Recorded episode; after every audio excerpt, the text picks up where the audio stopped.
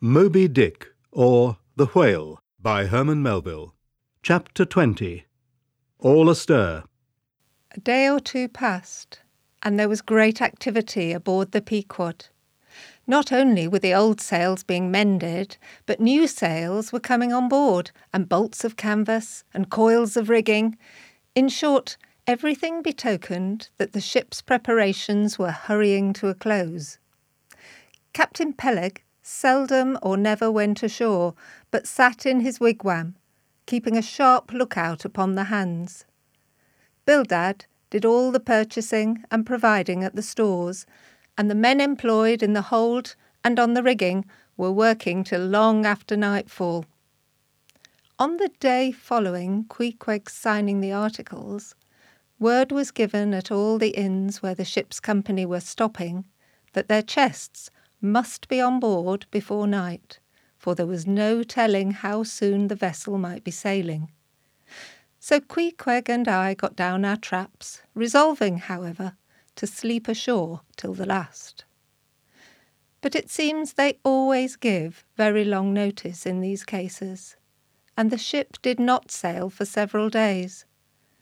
But no wonder, there was a good deal to be done, and there is no telling how many things to be thought of before the Pequod was fully equipped. Everyone knows what a multitude of things beds, saucepans, knives and forks, shovels and tongs, napkins, nutcrackers, and what not are indispensable to the business of housekeeping. Just so with whaling, which necessitates a three years' housekeeping upon the wide ocean, far from all grocers, costermongers, doctors, bakers, and bankers. And though this also holds true of merchant vessels, yet not by any means to the same extent as with whalemen. For besides the great length of the whaling voyage, the numerous articles peculiar to the prosecution of the fishery, and the impossibility of replacing them at the remote harbours usually frequented, it must be remembered that of all ships, whaling vessels are the most exposed to accidents of all kinds, and especially to the destruction and loss of the very things upon which the success of the voyage most depends. Hence the spare boats, spare spars, and spare lines and harpoons, and spare everythings almost but a spare captain and duplicate ship. At the period of our arrival at the island, the heaviest storage of the Pequod had been almost completed, comprising her beef, bread, water, fuel, and iron hoops and staves. But as before hinted, for some time there was a continual fetching and carrying on board of divers odds and ends of things both large and small. Chief among those who did this fetching and carrying was Captain Bildad's sister, a lean old lady of a most determined and indefatigable spirit, but withal very kind hearted, who seemed resolved that if she could help it, nothing should be found wanting in the Pequod, after once fairly getting to sea.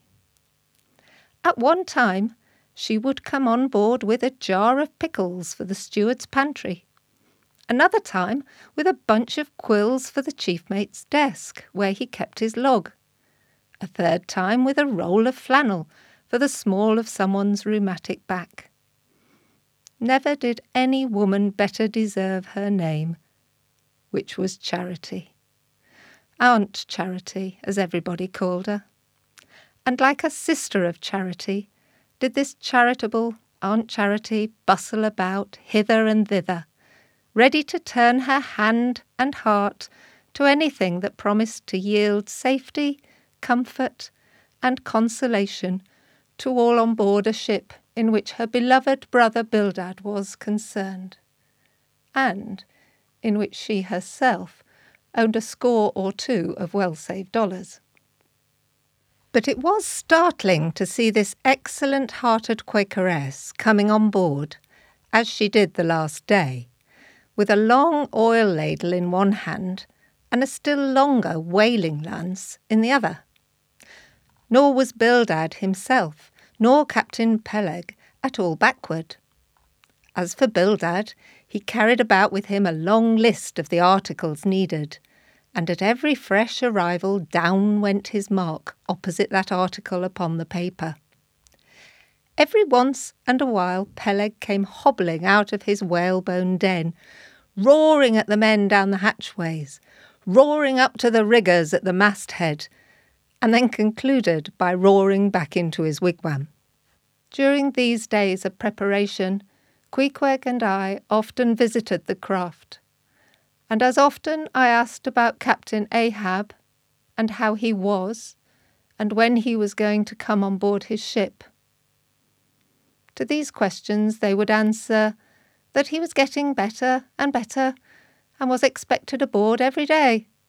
Meantime, the two captains, Peleg and Bildad, could attend to everything necessary to fit the vessel for the voyage.